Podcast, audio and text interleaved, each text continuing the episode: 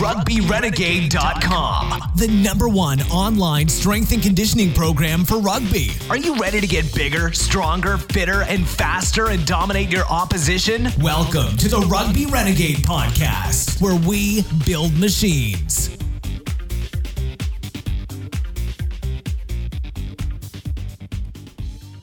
Hello and welcome back to episode 59 of the Rugby Renegade podcast. My name is Jamie Bain and today I interview Zach Even-Esh, the underground strength coach.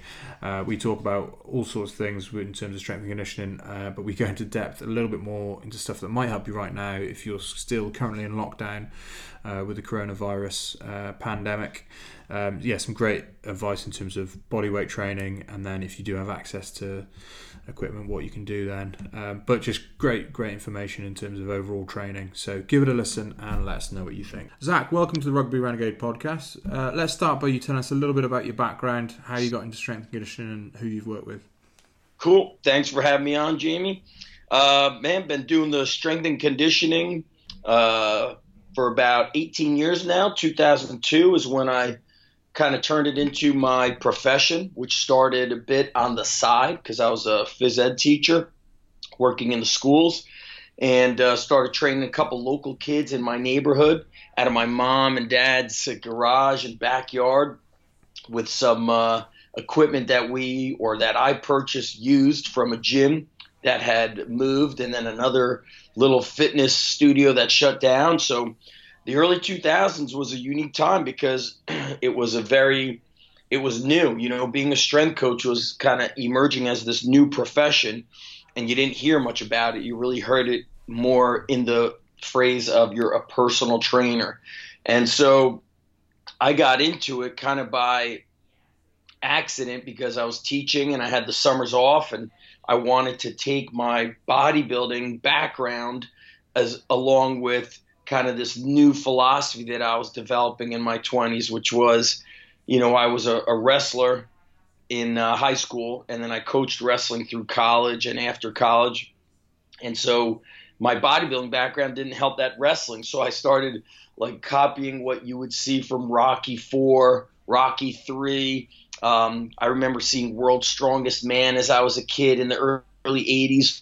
So I started borrowing those things and started training athletes with a bit of old school bodybuilding work, a bit of training with stones and tree logs and throwing car tires and pushing my truck. And you know I didn't really know exactly what I was doing but the athletes I was training they were getting stronger. They were getting tough. They were getting fast. Um, their confidence was through the roof and they were getting built man. They looked like brick shit houses and I was like damn this is firing me up. So I really went all in, obsessed over all that, and uh, I tore my ACL around eight. And shoot fighting, and so that really pissed me off, and I started researching how the best wrestlers in the world were training, and the best wrestlers in the world at the time and still really leading the way, but not not as much so, was uh, the Russian wrestlers. So everything I researched on Russian wrestling training, it kept bringing me back to uh, the conjugate system, articles on Elite FTS, West Side Barbell, and I'm such a passionate, obsessive person that I I, I kind of uh, dove in so deep. I would you know, I saw a phone number for Westside Barbell. I called Louie every week. Louie was selling VHS tapes. I bought every training tape and then training DVD.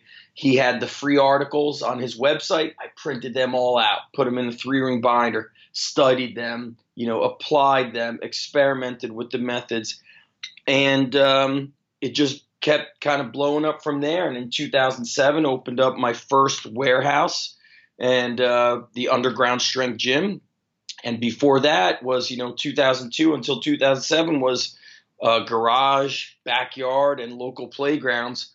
And you could go back and see some of our earliest YouTube videos of our guys training in a garage, training in the backyard, carrying tree logs, climbing rope, flipping tires, pushing trucks, you know, jumping on and off picnic tables. We were doing that shit before the coronavirus made it like, you know, now everybody's like, oh, train with cinder blocks. I was doing it because I knew it would get us tough and strong. And that's what our athletes that I was training needed.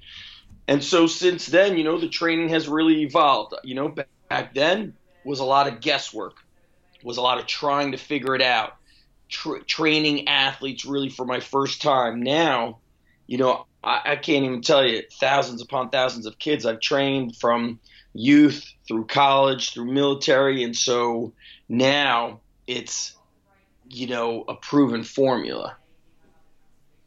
Yeah, and I'm, I'm glad you mentioned that because that is one of my questions coming up. You know, training in, in the current environment. Um, so we, we will touch back on that. But um, yeah, really interesting. I, I, wonder how many other people are kind of inspired by that Rocky Four training montage to, to go into being an S and C coach and, and trade in general. Definitely, that's I agree with you there. Um, uh, now you've had some great results with, with youth athletes. Um, so what, what's your approach to training with these these athletes? You know, you spoke a lot about Westside Barbell. That's a lot of what they do is is based on powerlifting. How have you kind of transferred that to your young athletes trying to improve sports performance? You know, the first thing that I looked at was I'm looking at, you know, I had first spoken to Louie so many times. And so I was reading his books, yet what he would say to me was there was a lot of flex flex space. There was a lot of room to experiment. So the main thing was you got to train to get strong as hell. You need the absolute strength method. But if you're going to train combative athletes, rugby players, wrestlers, football players, then you don't want to just focus on the one rep max, right? Which people think is the only way for absolute strength. He really got into my mind the idea of special strength training, which was training strength endurance, speed endurance, power endurance. So doing a lot of supersets, doing a lot of repetitive efforts in the three to six rep range with sub max weights. And so I'll use the conjugate method for exercise selection and, and switching up how, the exercises we use, which helps avoid the overuse injuries. And also, athletes like rugby players, football, wrestlers, they have, they're so eccentric. They they kind of they they they like all of the changes. And so I'll use the conjugate method with regards to exercise selection, but then I'll use the concurrent method for training on the daily basis, which means I don't like to really just do strength work focus for the day or dynamic work focus for the day. I found that as athletes, it, it gives them a better preparation for what their body and mind need to be prepared for in sports. So we incorporate speed and power work after the warm up or the warm up segues into, you know, the plyometric work. We incorporate strength and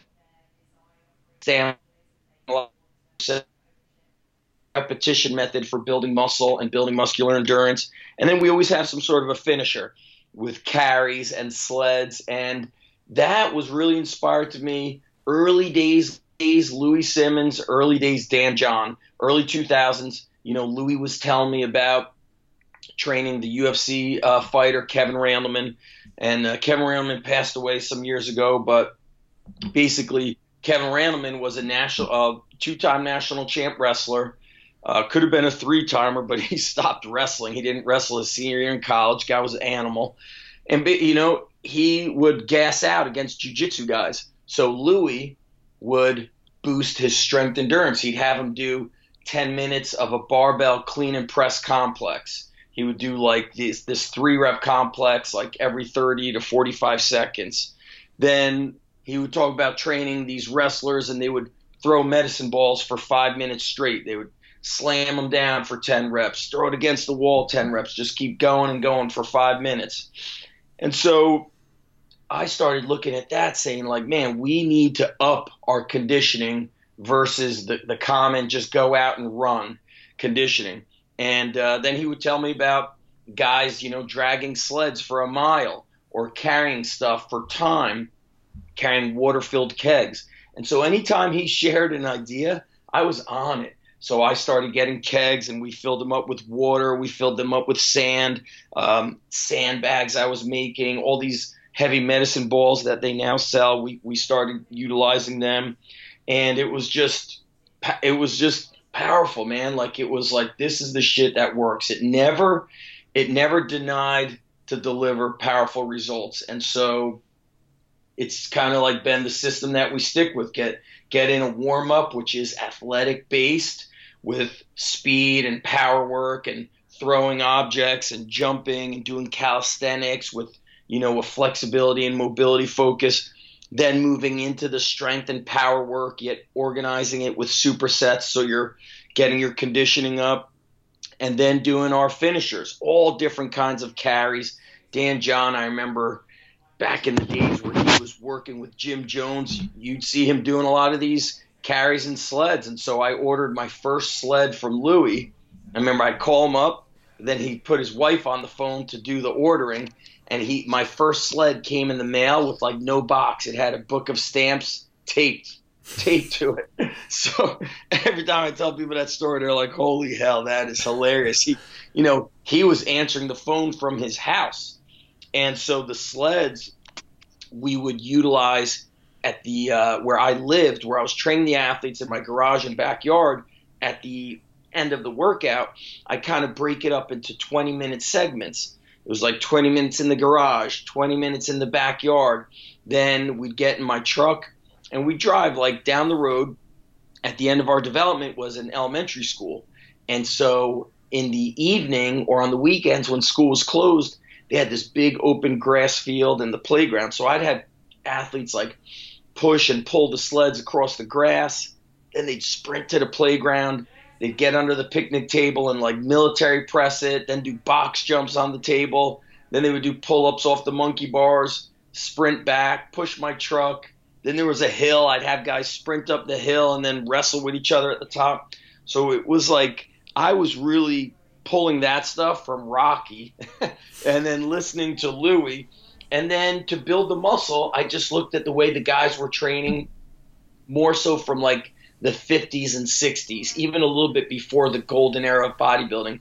And a lot of those lifters, they were power lifters who were also bodybuilders.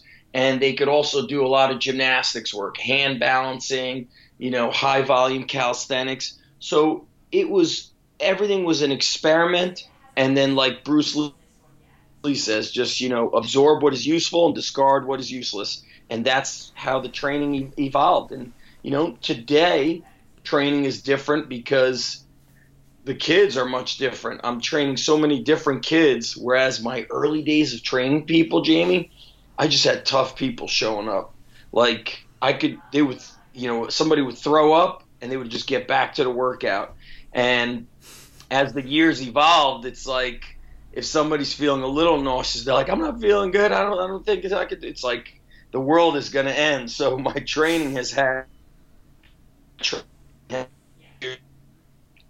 evolve for the type of people.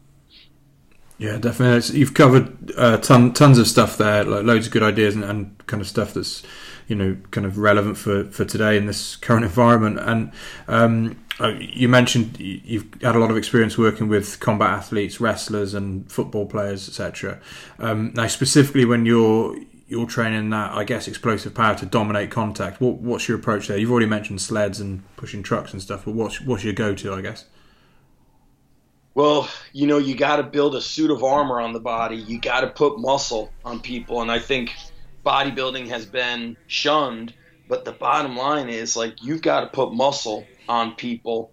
And so if there's no muscle on the body, you, you know, especially for younger athletes who are like teenagers and early 20s, just adding muscle builds strength and adding that muscle which then builds strength builds speed and if you're training in rugby especially pra- you know you're practicing you're sprinting during practice so you're getting a lot of your power work so what i like to do is those moderate rep ranges. I love the five by five. It's always been kind of like a proven system of getting people stronger, putting on that blend of size and strength. You know, some people call it functional, functional size, functional bodybuilding.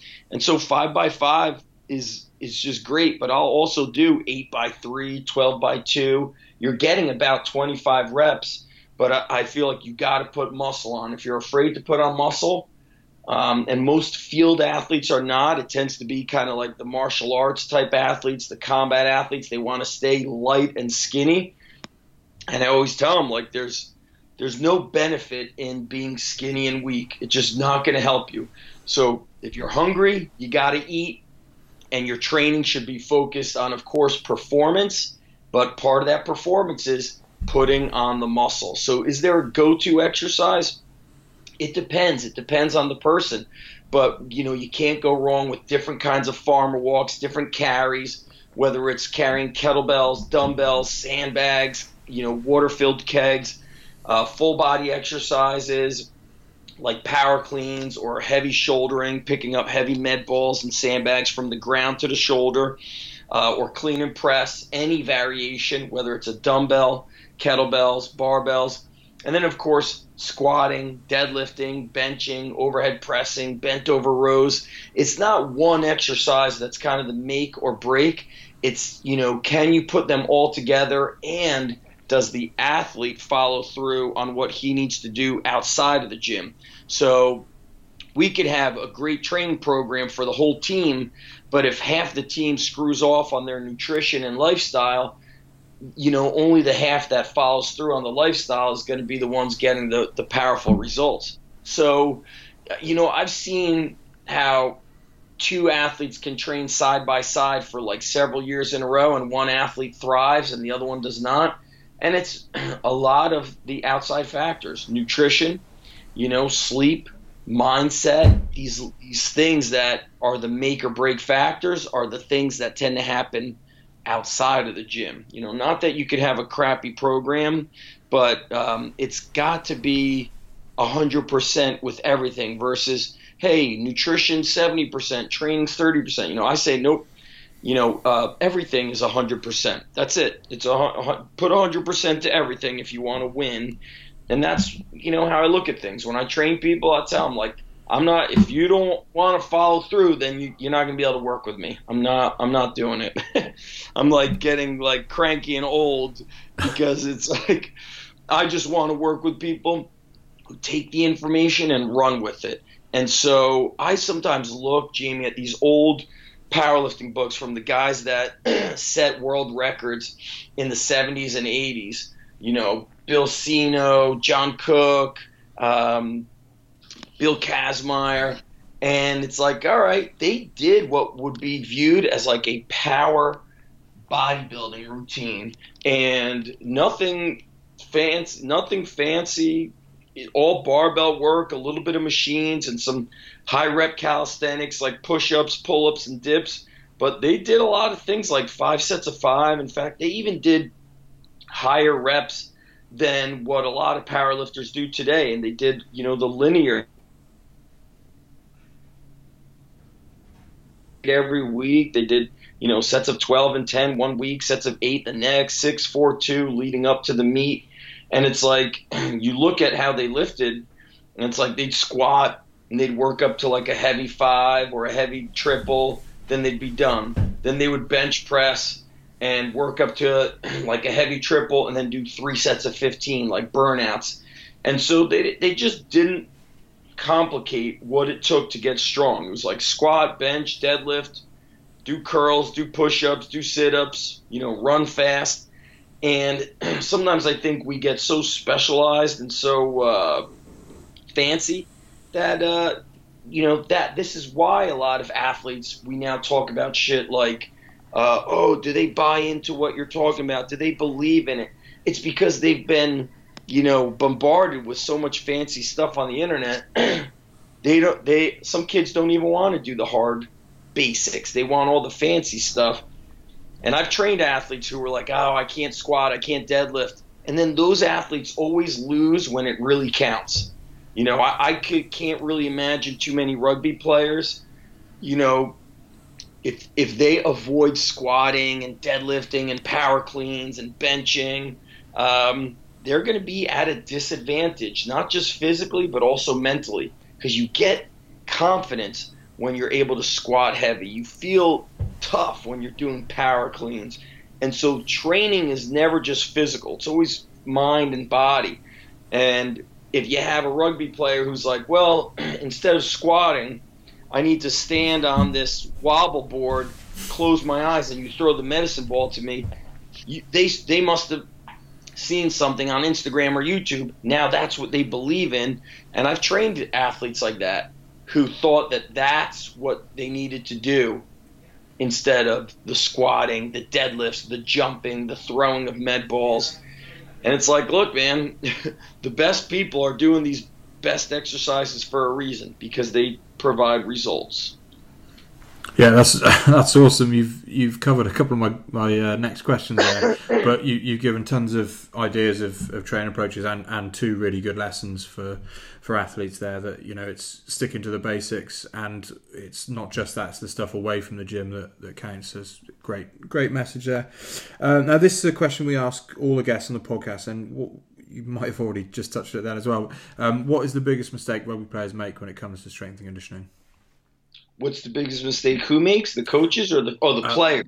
Players, yeah, and obviously um, you can just put that down as athletes. It doesn't have to be rugby players. Yeah, I would say the biggest the biggest mistake in training. You know, training is kind of like an umbrella term. When I say training, I don't just talk about the things in the gym. Talk about things out of the gym, and it's pretty much what I just said. So, biggest mistakes are you get caught up in the fads and the gimmicks. You start doing exercises that look cool, but don't challenge you and also don't really deliver results. They don't make you stronger, faster, or tougher. So, you know, staying away from the basics is a mistake. The barbell basics, the heavy dumbbells, the kettlebells, you've got to squat, you know, you got to do some sort of pressing motion. I think squats are really the key movements for the majority of athletes, rugby or not. and then the other big mistake is the poor lifestyle outside of training. So if you're not eating properly, you're going to cancel out any results you could have gotten from training. And uh, sleep is huge. and I'll, you know, I'll, I'll, I coach at a high school full time, and I scream at these kids like, if you're yawning, don't yawn. And then you find out, oh, they don't go to bed till 12:30, 1 a.m. Then they wake up at 6:30. You can't be a beast sleep, going to bed after midnight, sleeping five hours. You need eight hours minimum, preferably nine hours. Then they need a good 30, 45 minute nap, maybe an hour nap during the day. So the training can be very good, but if the lifestyle is crap, then that will cancel out everything. And so, kind of like what I said before, it's a hundred percent to every everything, not just 70% of this, 30% of that. They must be committed to everything. You know, a good story is my buddy Joe DeSena, who owns the Spartan Race. He had read a book or a blog actually, and it was called uh, "Will It Make the Boat Go Faster?" And um, I'm not sure which.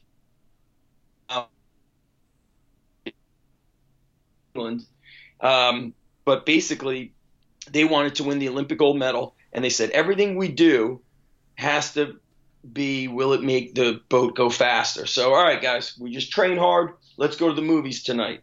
All right, will it make the boat go faster? No. Okay, we're not going to the movies. All right, guys, let's get ice cream. Well, will it make the boat go faster? No, don't do it.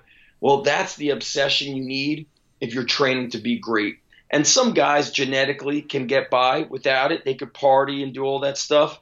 But look, I've been at the college level, at the higher levels of college wrestling, and it always comes back to bite them in the in the ass when they're not doing all the right stuff. When they party too much, smoke a little pot. Oh, I just smoke pot on the weekends. It adds up. It adds up. It starts catching up to them because the competition. There's plenty of you know hyper dedicated guys out there training to destroy the people that are only going at 80% effort, you know?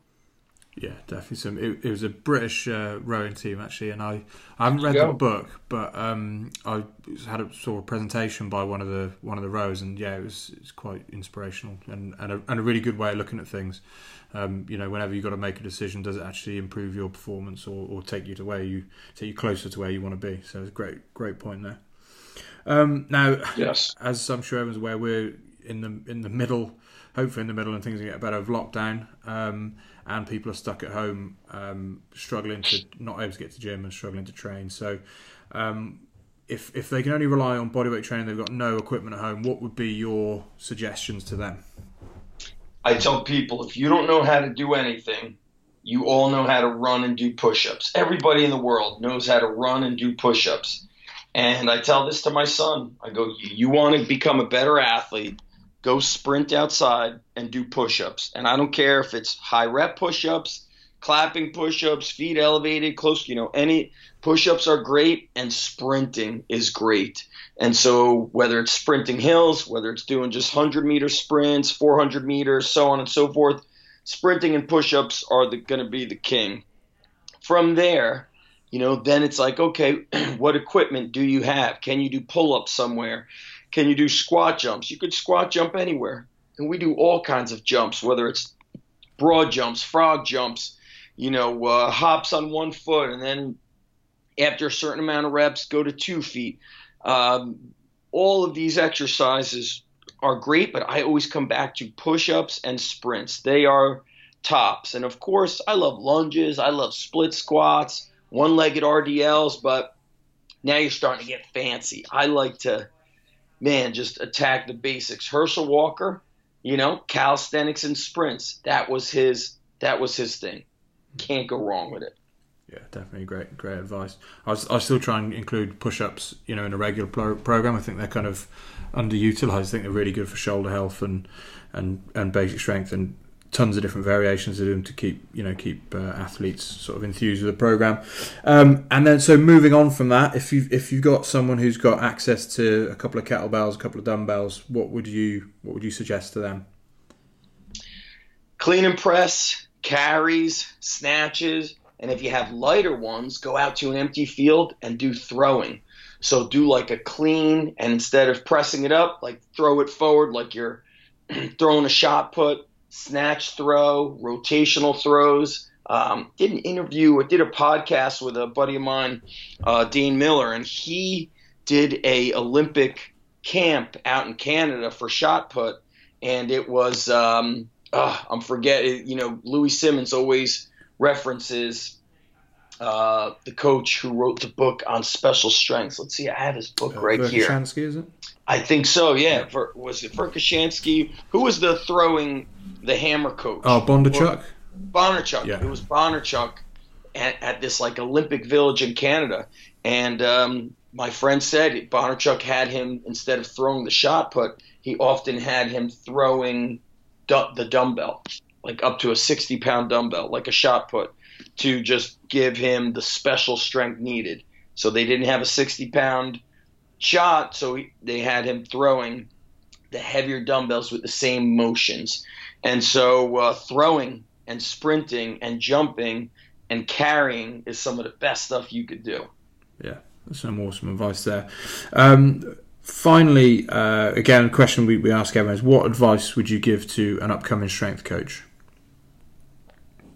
Yeah, I like this question because the younger strength coaches of today not all of them, but a lot of them are struggling in a lot of ways. Number one, their work ethic is just not impressing me. I, I tell a lot of them, I go, guys, I'm 44. I'm waiting for you to outwork me, to out energize me, to out coach me. And so I feel like my background in wrestling has certainly helped. But I say to my coaches on my team, they're younger, like, guys, if you had a child on the floor and you were a father looking in, would you be proud of the way you're coaching? Are you coaching more than just the technique? Are you motivating? Are you talking to them about life? Are you high energy? And as much as people say that, you know, strength coaches shouldn't be like rah rah cheerleaders, let me tell you something. I don't want to be around a coach who's not pumping me up, who's not bringing the thunder, bringing the energy. And so I'm on my coaches about that. Like, guys, I don't want to see you on your phone. You should be talking and coaching and exhausting yourself by the end of the night. You should be bringing the, the thunder. And so coaches need to have more energy, number one. Number two, they need to learn how to do research. So instead of messaging me on Instagram, hey, how do I do this? Hey, do you have any business tips? Yeah, I've got a hundred, hundreds of articles and podcasts that you could search them right on my podcast. Like, show me that you're willing to research and do the work before you just say, hey, hand me the answer. And that to me is, you know, where's the work ethic? And so those two things right there, I believe, can take a coach very far. So let's say I am, you know, you've applied for a job at my gym or we're working at a university and I want you to coach a group. Well, what am I going to think about your coaching style? Do you command the room? Are you do you look good, right? Do you look like you work out? Do you do you have energy? Are you clean shaven? Does your hair look good? Um, do you have a smile on your face? Are you able to adjust your coaching? Or did you learn that you know this kid is working real well with your high energy, but this kid might need you to walk over to him and, and just kind of you know quietly give him like a piece of you know uh, coaching feedback? Are you able to have multiple personalities within the same you know coaching hour, coaching group? So a, a lot of this comes down to work ethic. You know, are you willing to work at your craft? Are you willing to research and learn and be open minded? Um, but hard work is going to be a big ticket for strength coaches because it's a it's a damn tough job. You have to put in, you know, it's a lot of hours. Not that I agree with that, but it is what it is. And you're, you know, you are you are the conductor of your orchestra. And so, can you command that orchestra, or are you just kind of coasting, hoping everybody, hey, I could just put this workout on the board and they do it? No. You're the coach for a reason. Teach them, motivate them, talk to them about life, go beyond the sets and reps. And so, you know, I know that's a lot of advice, but it comes down to being a worker. Are you a hard worker? Legitimately a hard worker. Yeah, great stuff. Great stuff. And then aside from that, in terms of research and things, uh, are there any books that you'd recommend to young coaches? Oh yeah, so Encyclopedia of Underground Strength. okay, so that's my book. Um, uh, I'm looking at my desk. Purposeful Primitive is amazing by Marty Gallagher. Uh, books by Louie Simmons are awesome. Uh, I love my buddy Josh Bryant's stuff from Jailhouse Strong, all of his books. And I think what's important also is um, reading a lot of the old books. I'm just going to walk over around here to my desk. The old books have a lot of great stories that sometimes these these coaches in their 20s they they don't understand the power of these basics. So I think I'm looking at my desk here. Super squats is amazing. Uh, the complete keys to progress, which are all these old articles from uh, John McCallum. Uh, let's see what else I got here. Trying to find some of the older books. I have the original Westside Barbell articles that were written from the uh, Strength and Health magazines, uh, actually Muscle Builder and Power magazines. So those are amazing. And there is somebody on Amazon who sells all those Westside Barbell books. The name of his book is, let's see, it's in my book. the name of that book is um, Forgotten Secrets of the Culver City Westside Barbell Club. So that's a pretty good book. Um, I mentioned everything by Louie Simmons. Jim Wendler's books are great, and a lot of the early books from Pavel. So he had a lot of early books like Beyond Bodybuilding. Um, those books are great. And, um, you know, looking for knowledge, I, I have a membership site where I post old articles, I post current videos from our gym. It's got thousands. It's 15 years that we've been posting information in there. In there, old videos from Dr. Ken Leistner, and uh, that's the uh, undergroundstrengthcoach.com website. So for you know, you got to read books, but you also got to dig in uh, to the internet. Uh, the book The System by Johnny Parker, great book, and Arnold Schwarzenegger's Encyclopedia of Modern Bodybuilding, the first edition, the early one, because there's a, a lot of great, you know, th- there's training methods in there that you're going to need to utilize with regards to intensity, building muscle, the importance of atmosphere, kind of like training philosophy stuff that we don't really get into so much in a lot of these modern day books that are so like specific, sprint specific, and so on and so forth. Um, anything by Dan John is great. Brooks Kubik Dinosaur Training is great. I'm just looking here on, on my bookshelf. Um, I have so many great books. I love it. The old books, like I said, by Pavel, um, are great. And I, I, buy a lot of old stuff. You know, I go on eBay. I, I, was going on eBay. I think I was buying some of these old books, Jamie. I don't even know if eBay existed at the time. And so I would buy books from the early 1900s, like The Way to Live by George Hackenschmidt. Um, the Mighty Atom is a great book on the uh, the, str- the strong man, the mighty Atom. So I look at not just strength and conditioning books, but strongman books, you know, kind of like methodology books versus, you know, the very black and white type books of here's how we do things. You know, so I gave you a long list of books. I also have videos that I've posted on my website, so they can just type in uh, book and